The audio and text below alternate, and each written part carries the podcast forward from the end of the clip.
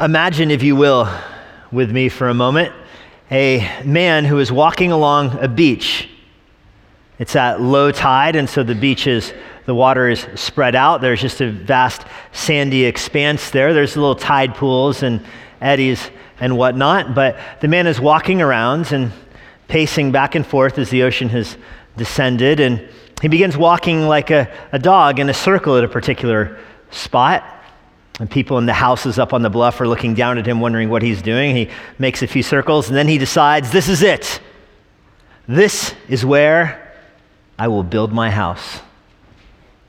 Takes out his shovel and he gets to work on that ocean beach. He builds himself some trenches. He makes a foundation for his house. He raises a, a thatched wall, thatched with seaweed and everything. He even plants a garden, somewhat optimistically, in the sand right there. Takes him several hours, but at the end of several hours, he steps back and looks at his completed house. And he admires it there on the sand.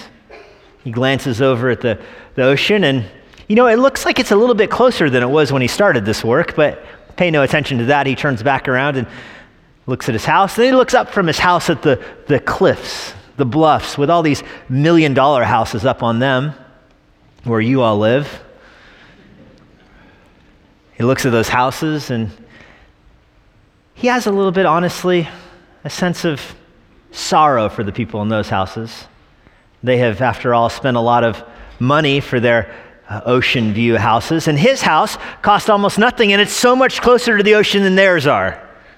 And so he looks at you with some sorrow and some sympathy going on, and, and then he looks back over at the ocean again, and a little bit closer than before, also. But hey, we're not going to think about that. And he goes back to looking at the houses and just admiring himself, really. The more he looks at you, the more he admires himself. And the more he admires himself, the more he forgets about the ocean. He might glance over it every now and then, but he forgets about that for the most part until he feels something on his feet. Behold, the water has now crept into his garden. It is in the foundation of his house. It's over his feet. And now he's forced to decide is he going to keep looking at you or is he going to look back at the water? What's he going to do? He decides to try to look both ways. He's looking every which way. And, and you know how this guy's story ends, don't you? Certainly his house will be washed away. This is the story that Jesus describes in Matthew chapter 7, verse 26, speaking at the end of the Sermon on the Mount. He says, Everyone who hears these words of mine and does not do them will be like a foolish man who builds his house on the sands. And the rain fell, and the floods came, and the winds blew and beat against that house, and it fell, and great was the fall of it. Such is the lot of the land loving man who builds his house in the ocean. John Bunyan describes this man as Mr. Facing Both Ways. He doesn't know which way to look. As I mentioned, he's a landlubber that builds on the water. He wants to stay dry, but he puts his house in a tide pool. This man fancies himself to be a man of science, but he doesn't understand the way tides work. What's the fate of Mr. Facing Both Ways? Well, he will be drowned, of course, eventually. But for now, perhaps he'll have enough sense to get out of the way and only lose his house. But the saddest part about Mr. Facing Both Ways is do you know what will happen tomorrow? He will come back tomorrow and build his house in the exact same spot. And then act surprised if the water returns. This is the man that James has in mind in James chapter 1, beginning in verse 5. Let's read this together. But if any of you lacks wisdom, James says, let him ask of God, who gives to all generously and without reproach, and it will be given to him. But he must ask in faith, without any doubting. For the one who doubts is like the surf of the sea, driven and tossed by the winds. For that man ought not to expect that he will receive anything from the Lord. He's a double minded man, unstable in all of his ways. Now, before we get to Mr. Facing both ways, uh, James begins by addressing you. He says, If any of you lacks wisdom, he's writing to the recipients of the letter James, and by extension, us. He's saying, if any of you here at Emmanuel Bible Church in this day lack wisdom, you need to ask God. Remember, the context of this is dealing with trials. The overarching theme of James 1 is how to count it all joy, James 1, verse 2. When any trials or you encounter, when, when you stumble across any trials in life, when you fall into any adverse circumstances, count it all joy. That's the point here. James did not take a week off between verse 4 and 5 like we did. So, when you're reading James for the first time, this is an obvious connection. If any of you lacks wisdom, the implication, if any of you lacks wisdom and how you're dealing with trials. I mean, the command here is that you are supposed to count it joy when you encounter trials. That is way easier written than done, right? And so you encounter trials. There you are going through your life, you encounter trials. And the million dollar question here is how do I count it all joy? I don't understand how. That's the you right here. If any of you lack wisdom. The way it's written in the Greek, it implies that you will find yourself in this circumstance, just like verse 2 describes the person who will encounter trials. Verse 5 describes the person who will lack wisdom. That's a guarantee for you.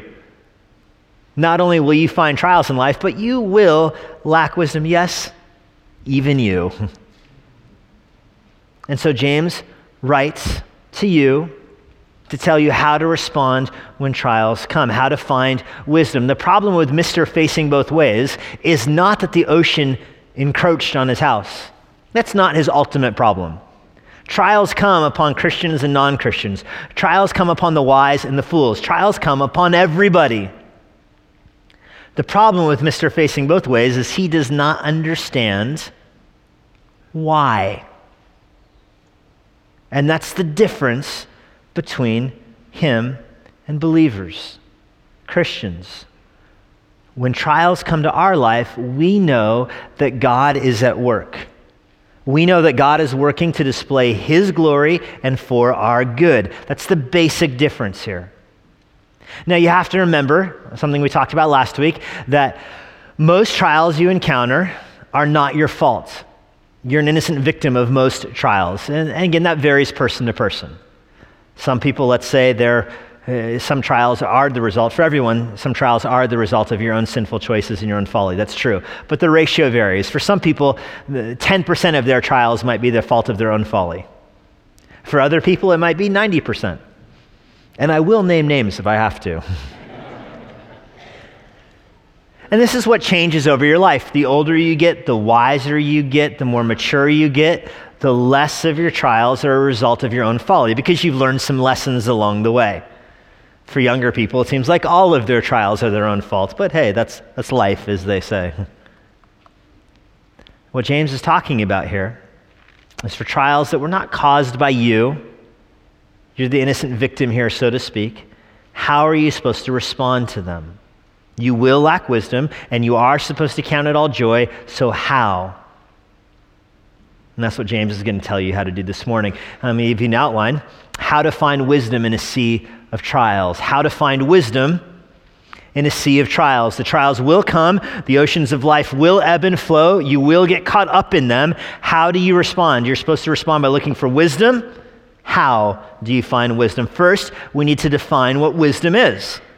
Let me give you my definition. Wisdom is the moral skill of applying biblical principles to life. That's what wisdom is it's a moral skill. Wisdom is not the way the world defines it in terms of IQ or intelligence or academics. There's a lot of foolish people who have high IQs. There's a lot of PhDs that you wouldn't trust to cross the street on their own without a crossing guard, if you know the kind of people I'm talking about. That's not wisdom. Wisdom is a moral ability to apply biblical principles to life. And this is true of all life, but is particularly true in times of trials. Now, the wisdom literature in the Bible is about this Job, Proverbs, Ecclesiastes, Song of Solomon, those, it's the wisdom literature. They're giving you principles for how to live your life. And they're not rules. The wisdom literature is not 100% guarantees. They're general principles that are generally true. Wisdom is how you apply them to drive this point home, some of them even contradict themselves.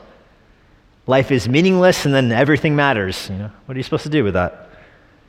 Or Proverbs says, Do not argue with a fool in his folly, lest you become like him. And in the very next verse, argue with a fool in his folly, lest he be wise in his own eyes. Well, which is it? Well, they're both true. And wisdom is the ability to determine which you apply in which circumstance. And that's particularly true in times of trial. Wisdom and maturity for the Christian go hand in glove. The more mature in Christ you are, the wiser you are. The wiser you are in Christ, the more mature you are in Christ. And how does God mature you in James 1? Through trials. When you understand that connection, that trials are what matures you and wisdom is what grows you, then you'll get this sentence. And I'll say it twice because I want you to hear me. In a trial, your greatest need is wisdom. In a trial, your greatest need is wisdom. A loved one has cancer. Your greatest need is not a good doctor. Your greatest need is wisdom a loved one dies unexpectedly, your greatest need is not a miraculous resurrection. Your greatest need is wisdom. Because what is God doing in this trial? Well, He's displaying His glory and it's for your good, and you don't understand how. Well, you need wisdom, my friend. You need wisdom. Remember last week we saw that God sent trials to help you grow in maturity. How do the trials make you mature? By growing you in wisdom. That's why you need to get on this search. Well, First, how do you gain wisdom in a sea of trials? You confidently seek wisdom through prayer. You confidently seek wisdom through prayer. That's what verse 5 says. If any of you lacks wisdom, let him ask of God. You ask God to help you. And when scripture says we should ask God, it's certainly meaning prayer. You pray to God and ask for help. Job begins the wisdom literature, and the main point in Job is not the beginning or the end. Like most Hebrew poetry, the main point is the middle. The exact middle of the book of Job is this Job 28, where the author asks this question Where can wisdom be found? And where is the place of understanding? Man doesn't know its value, nor is it found in the land of the living. Thus, it is hidden from the eyes of all living. God understands its way, and he knows its place. Where do you find wisdom? Hey, you can search in the ground all day long. You can search in the mines and in the caves. You can ask the birds of the air and the beasts of the field. They won't give it to you. But when you turn to God, He knows wisdom. He knows where to find it, and that makes sense. Romans 16, verse 27 says that God is the only wise God. And so when you're searching for wisdom, you need to search from the God of the Bible. It cannot be found anywhere else. He alone makes people wise. And I say you should search confidently, you should pray confidently, because God will answer this prayer. God gives wisdom generally, is the point of verse 5. He gives to all generously, it says. Remember, Proverbs 3 describes wisdom as a woman calling out in the street saying, Hey, come, listen, come get wisdom. I mean, God is revealing wisdom. Day after day pours forth speech. Night after night declares knowledge. There is no place in all of the world where their voice is not heard. Their words go to the end of the earth. God is a communicative God. He is displaying, magnifying, amplifying his glory. This gets back to your very basic question. I mean, all theological questions work back to this end. Why did God create the world? He created the world for His glory. We can magnify His glory by experiencing it, by, by radiating it, by emanating it. We magnify the glory of the Lord. And God reveals that to us. I mean, God by nature is a communicator. This is the, the essence of the Trinity, that the, the Father always has a word with him, even before he created the world, even before there was any land, before Genesis 1 1, God was still a communicator. God was loved by nature and a communicator by nature. He loves himself, and that the Father loves the Son, loves the Spirit. There's communication from the Father. The Father always has his word with him. That's why Jesus is called the Word of God. He was the Word of God before the universe began. God by nature communicates. He by nature reveals himself. That's why the Word of God comes to earth as a man to communicate the nature of God. The Word of God in Proverbs 8 is personified as wisdom. So when you're going through a trial and you're saying, I need wisdom, understand what you're saying is you need God to reveal Himself. And of course, He will. He created the universe for this purpose. I mean, when you're praying to God for wisdom, recognize what you're praying for is for God to work in you the exact thing He's doing in all of creation, namely displaying His glory. He's not reluctant. James perhaps even has in mind Matthew 5:45 where it says God causes his rain and his sun to fall on the just and the unjust alike. God does not discriminately give rain. It falls on everyone. He doesn't discriminately let the sun shine. It's not like the, the rain only falls on the farms of Christians or the sun only lights the paths of Christians. No, God is generous in giving common grace. So, of course, He will also be generous in giving wisdom to believers. You're not having to pry it out of His hands. We're not dealing with, the, say, the distant God of Islam or the merit based God of so many other religions that you have to work for God's favor and do these things to get, you know, I give you this and you give me that kind of attitude. That's not the God of the Bible. He's communicative, revealing himself continually through his Son and through his Word. the purpose of this verse is to make you bold in asking for that wisdom. He says he gives it to you generously. And secondly, there, without reproach. See that phrase? God is not upset about having to give you wisdom. He doesn't want you to justify your request. Like, hey, fill this form out in triplicate and then we'll see. And you think, why would God say he gives wisdom without reproach? I mean, shouldn't that be obvious? Well, some people feel guilty about asking for wisdom. Put yourself in this person's shoes. Say a parent who's raised his kids for, for decades, from the time they were born until they were 20 and left the house, or to make it more modern, 27 and left the house. and for all 27 of those years, the parents were teaching the kid what wisdom is and how to trust God. God is sovereign over trials, and when trials come, you count it all joy, and this is how you think and this is how you process it. The parents been teaching this for 27 years. Now the kids are gone, and then a trial comes into the parent's life. And he's been teaching this for, for decades how to trust God through trials, but now it comes to him, and he doesn't know quite what to do. He doesn't know quite how to count it all joy. He's at a loss. Of course he is, because verse 5 says you'll be at a loss for wisdom, so he's at a loss. Now, is he supposed to pray? Do you see how easy it is to have the attitude of, I've been teaching others for so long, how am I now supposed to pray for something I've, you know, ostensibly had to give to others? Maybe God will be upset with me for asking for wisdom, for needing it. Shouldn't I have it on my own? It's a certain amount of pride that builds up in you. And James says, No, you shouldn't have it on your own.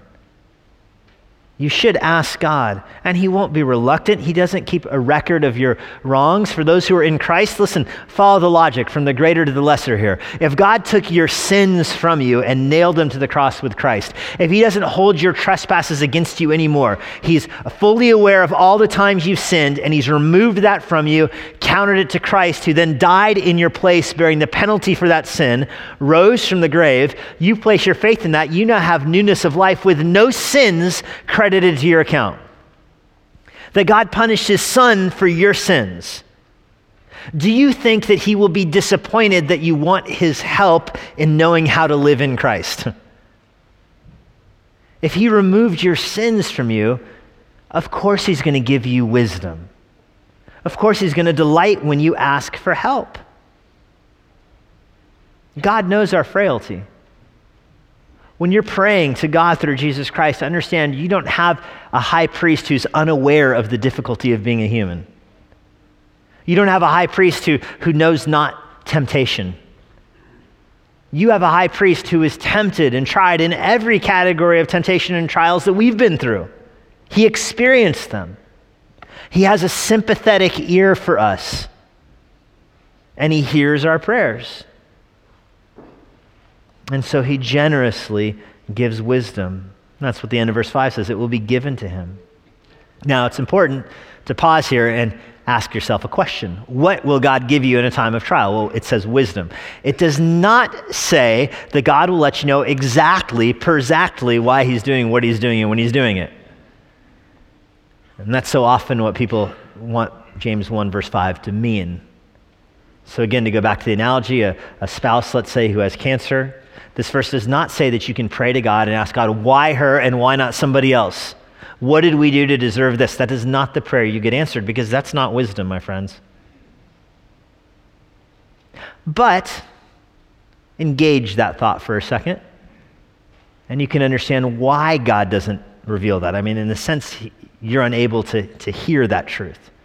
Because here's one person with cancer what is God doing in that scenario? What, what is God doing in this life? Well, God is doing 10,000 things. One thing He's doing is with the person who actually has the cancer. That's one thing that God's doing. Another thing He's doing is in your own life. Another thing is in the lives of your kids, in the lives of your parents, in the lives of coworkers, in the lives of people from your church, in the lives of the doctors and the nurses at the hospital. I mean, He is doing 10,000 different things.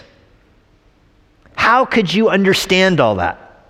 How could you see how they're all connected? How could you comprehend what God is doing? I mean, you cannot.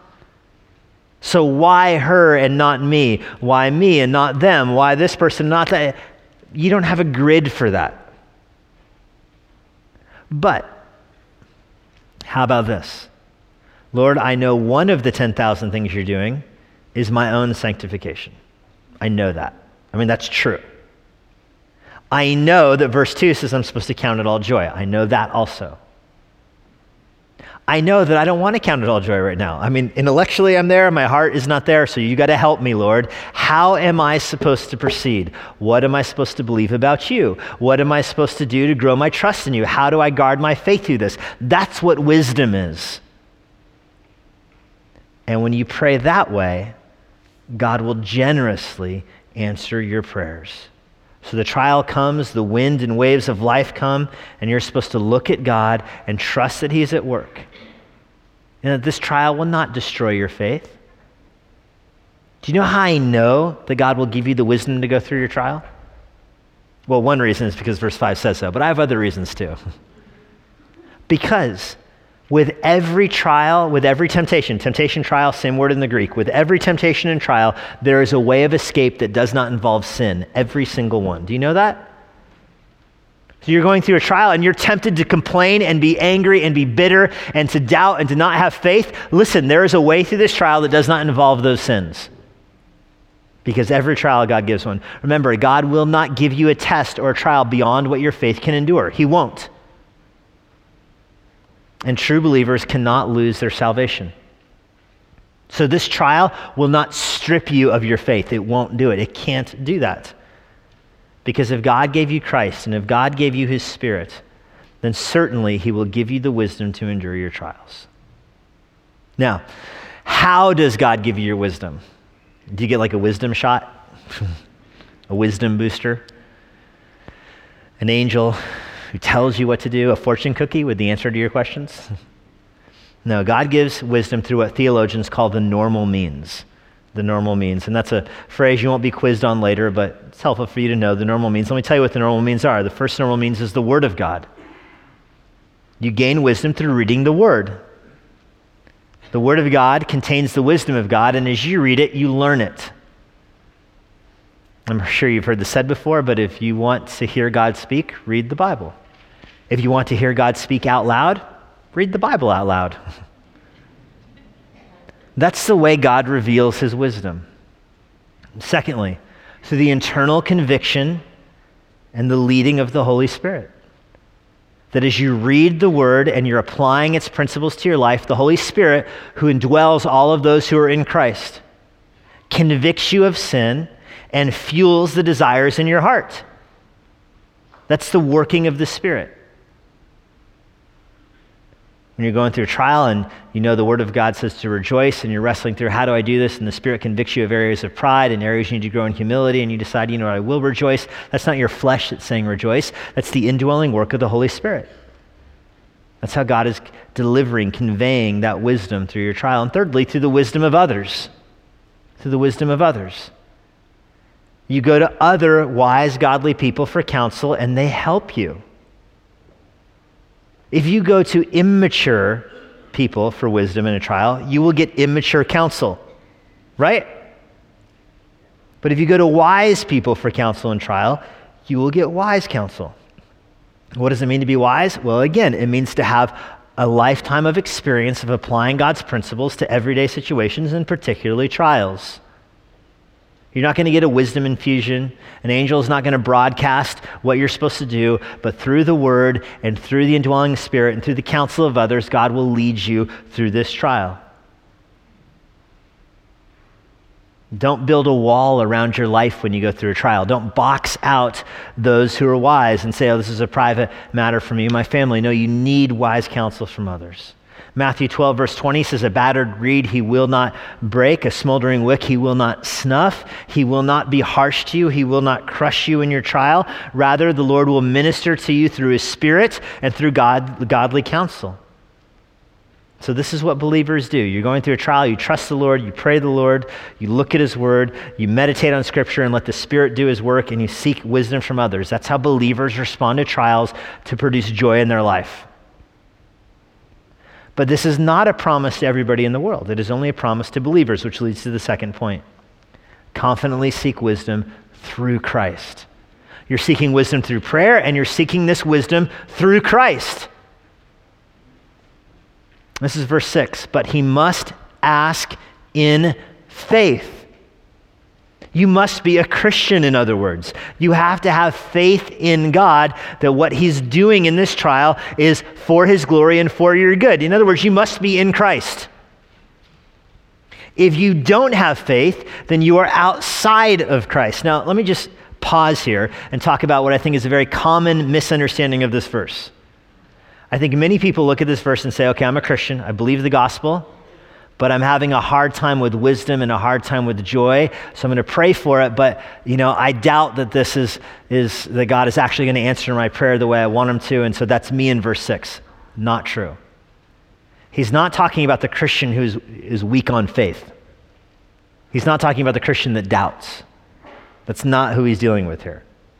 And let me tell you why I know he's not dealing with that person because the Bible says, whatever you ask in faith, you will receive. This is speaking Matthew 21, verse 2. And he's talking about trials, of course. When you're in a trial and you're looking for God's wisdom in the trial and you ask in faith, you will receive it. The word enough is not in that, right? You got to ask with enough faith and really, really mean it. Click your heels. In Mark 9, Jesus descends from the, the Mount of Transfiguration, probably the pinnacle of his earthly ministry. And he comes down the mountain, and you remember what he finds there? The disciples playing tug of war with some boy and the boy's dad in the crowd. The boy was mute and had a demon in him, and the, the dad brought the boy to the disciples, and the disciples couldn't cast the demon out, and, and it, it's just a melee down there. And Jesus interrupts it, and the boy, you know, what's going on here? And everybody's blaming each other. The disciples blame the dad, and the crowd, and the crowd blames the. I mean, it's just a mess. And the dad brings the boy to Jesus and says, I wanted the demon cast out of him, I wanted him healed, but they couldn't do it. Can you do it? And you remember Jesus' response almost with a sense of incredulity Can I do it? You mean, can I? I'm talking to Jesus here. Can he do it? I don't know. Jesus says, Of course I can do it. All things are possible for those who believe. And remember, the boy's father says, Lord, I believe. I love the Lord there. Lord, I believe. Help my unbelief. Jesus does not say, Oh, my friends, you need to read James 1, verse 6. Because James 1, verse 6 hadn't been written yet, but for other reasons also. The point is that the guy believes, but he's having doubt and he's going through a trial right now, and Jesus is ministering to him. The point is, if you have faith the size of a mustard seed, it's sufficient to have prayers answered. It's sufficient to move a mountain. Let me tell you a theological principle that I've learned and I believed. I didn't learn it from a theological book, but I believe it's true anyway. If you're making a theological statement about yourself and it has the word enough in it, it's wrong. You're going to be in error. The word enough can only be applied to Jesus, not to you. In other words, have I obeyed God enough? Er, no, is the answer. Do I have enough love for Jesus? No. Do I have enough faith? No. Does Jesus have enough love and enough faith and enough obedience? Yes. Do you? No. The answer is always going to be no. So get word, rid of the word enough. And that confuses people. Oh, do I love Jesus enough to be saved? Stop it. Don't use that word. You can't have enough coffee, you can't have enough faith. always grow. Always grow in your faith. There's no concept of enough. Stop it with the enough. So, James is not here in verse 6 rebuking Christians that are going through a trial that are suffering with doubt. He's not doing that. He's talking about a different category of person the person who is not in faith, the person who is outside of faith. And that's our dichotomy here. You have those who are in faith. How do Christians respond in trials? Well, they respond by saying, I'm going to rejoice because I know that God is sovereign over this. God is at work for his glory and for my good. I believe that, but I need help with it right now, so Lord, help. That's how Christians respond.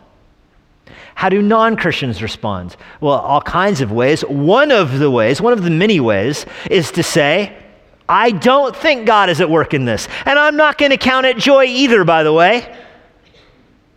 This is not for my joy. There is nobody behind this. God is not in charge of this. This is the world doing things, man. We're all just matter in motion. There's no one directing this. I'm not being tested by anybody. I'm not being tried by anybody. God is not in charge of this. Listen, that is not a Christian response. That's what James is talking about here. The person who is going through a trial and needs wisdom should ask in faith. On the other hand, the one who doubts is like the surf of the sea, driven and tossed by the winds. This is the double minded man. This is Mr. Facing both ways. He doesn't trust that God is at work. Do you remember last week we talked about the fork in the road and you're going through a trial and fork one this way is to say God is not in control of this, God isn't doing anything through this, and there's no eternal purpose behind it. And that road leads to despair, and there's no hope down that road. You back up and you go on the Christian road. God is in control. God is doing something good through this. It is for his glory, and I trust him. That road has hope. James is talking about the person over on this road. You're going down that road that God's not in control, that God is not good, that Christ didn't go through suffering like this. You're going down that road. You're going to get beaten up down that road. There is nothing for you there. You're like the surf of the sea, driven and tossed by the winds, just getting beaten and battered. He's talking about Mr. Facing both ways. Remember him? The house in the sand, and he can't figure out if he should look at the trial coming or look at the other people watching. He can't figure out if he should look at, the God, at God who's sending the trial or if he should look at the people who are watching him respond. He's going back and forth. Sometimes he looks at the mirror and looks at himself. That's this man. He can't decide if he's living for God or if he's living for the world. He just cannot make up his mind. Oh, what a hard choice. He can't do it. When he's around Christians, he acts like the Christian. When he's around those in the world, he acts like those in the world. He's like water. He's hot and boiling when he's around heat. He's cold and frozen when he's around ice. That's what Mr. Facing Both Ways is like. Again, if the essence of Christianity is to say that God is in control of this and it's for his glory and my good, the essence of Mr. Facing Both Ways is to say, hey, who knows what's going on here? I'm angry at God for it, but, uh, you know, I, just looking all over the place for help. He's not even talking here about the consistent atheist. The consistent atheist turns his back to God, looks at the world, and says, I don't believe in God. There is no such thing as God. This trial is not from God because there is no God. And then the trial comes. What does that consistent atheist do? Well, he just does the best that he knows how to do. That's what he does at least you know what principles that man stands on. Admire that consistent atheist, not for his theology, but at least for his consistency. That's not so with Mr. Facing Both Ways. The trial comes to him and he looks at God upset. What are you doing? You might tap him on the shoulder and say, What are you talking about? Who are you praying to? I'm praying to God. Do you believe in God? No. or you hear the person who says, I don't believe in God because, because God's, God's not running the world like I would want it run. Work on your logic there for a second. You don't believe in God because you don't like what God is doing? That doesn't make any sense. I don't believe in God because God is not loving like me. Wait, the God, what God is not loving like you? The one you don't believe in is not loving like you? Again, this is foolish talk.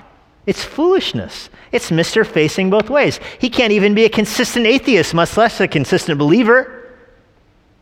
He howls with the wolves and bleats with the sheep. That's this man. He's all over the place. If God acted more like me, then I would believe in him. Well, good luck with that, my friends. I mean, listen, if you don't believe that God is sovereign over the trial, why would you pray to him for wisdom about how to get through the trial? I mean, work on that basic level. That's what James is talking about. You don't believe that God is in control, then why are you praying to him for help?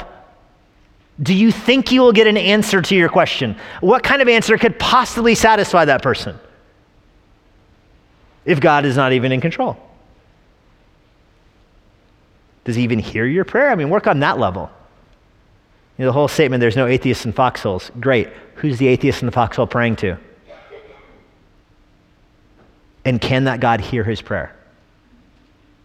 Mean, what category of reality are you dealing with here? This person simply cannot make up his mind if he likes God or doesn't, if he believes in God or doesn't. His eyes are either on the mirror, on himself, on God, or on the watching world. Spurgeon said about this person, you can trust him only as long as you can look him in the eye. Because he turns his back and walks away from you, you don't know what mask he put on. You don't know if he's as good as his word is. They turn around and refuse to pray throughout their life. The trial comes and they act shocked. Shocked, I tell you, that God doesn't listen to their prayers. So, what happens to this man? Well, verse 6 he'll be driven and tossed by the wind. He's like the surf of the sea. He'll be battered by this world, like the flotsam and jetsam. He just gets churned and churned and churned. He'll eventually get swallowed by the world, forgotten by time. He won't have a legacy because he had no principles to stand upon. His life's work will erode, and there's nothing left when he goes.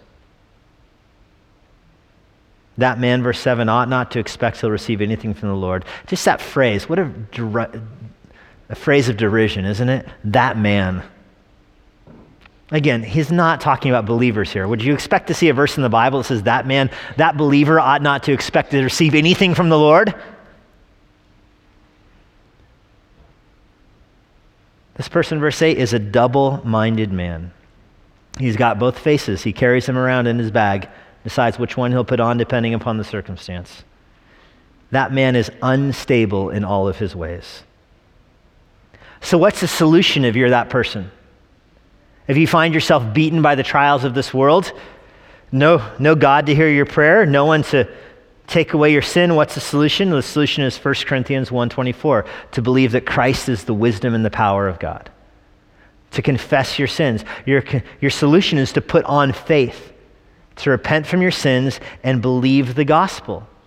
Until you do that, the, the answers to your prayers are irrelevant. I remember when I was a youth pastor, I would have these non Christian high school kids come to me for wisdom about what college to go to. My response was always, I mean, I kind of don't care. You have bigger things to worry about. How about decide if you're going to follow Christ? And then I would love to talk about college, but I'm not going to talk about what college to go to if you can't decide if you're going to follow Christ or not. The person who, who doesn't follow the Lord but really wants your help in working out a marriage problem, really wants your help to figure out, you know, which job to take, what to major in. I mean, come on.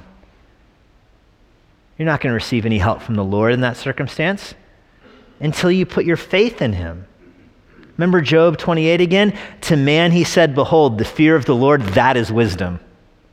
You want God's wisdom? Step one, to trust Christ, to fear Yahweh, and to depart from evil. That's understanding. Repent from your sin, trust Christ. When you do that, you build your, your house of your life on the rock of Christ. And if you build, by the way, if you build on the rock of Christ, the Bible doesn't say no trials will come. If you build your life on the foundation of Christ, the Bible does not say the ocean won't touch you, right? Instead, notice what Jesus says, Matthew 7, verse 24. Everyone who hears these words of mine and acts on them may be compared to a wise man who built his house on the rock. And the rain fell, and the floods did come, and the winds blew against it and slammed against that house and yet it did not fall, for it had been founded on the rock. Listen to me, Mr. Facing Both Ways would get drowned by the smallest of eddies. But the person who's built his life on the rock of Christ can withstand the tsunamis that come. The person who's unstable gets tripped up by the smallest of trials. But the person whose life is built on the rock will endure with integrity and joy, glorifying the Lord. Lord, we're thankful that you are the sovereign over the universe and that you have revealed yourself through your Son, Jesus Christ. We're thankful that you have given us faith. It's not of our own doing. We could never earn it. We could never do enough to please you. We could never do enough to earn wisdom. So we're thankful that you give it to all those who are in your Son. You give it to those who place their faith in Christ. Lord, it seems an impossible command to rejoice through trials, and yet, it's what the Bible declares.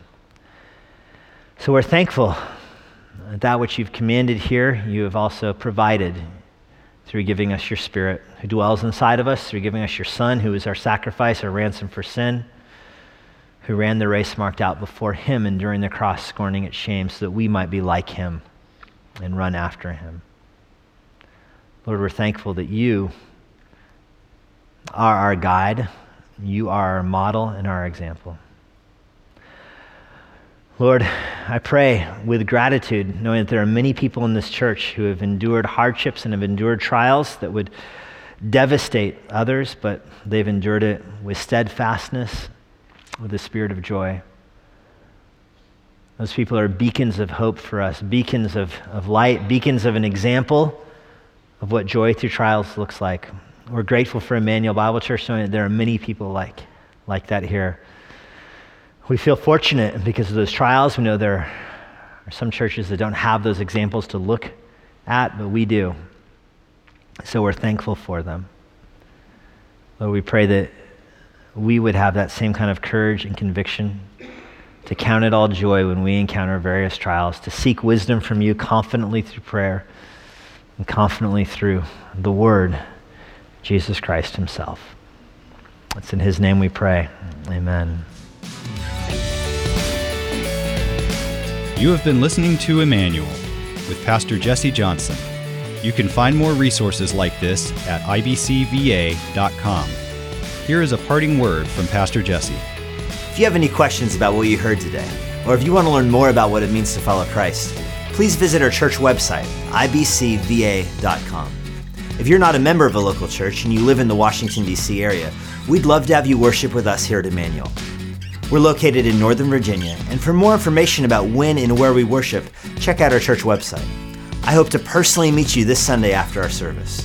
But no matter where you live, it's our hope that everyone who uses this resource is involved in their own local church.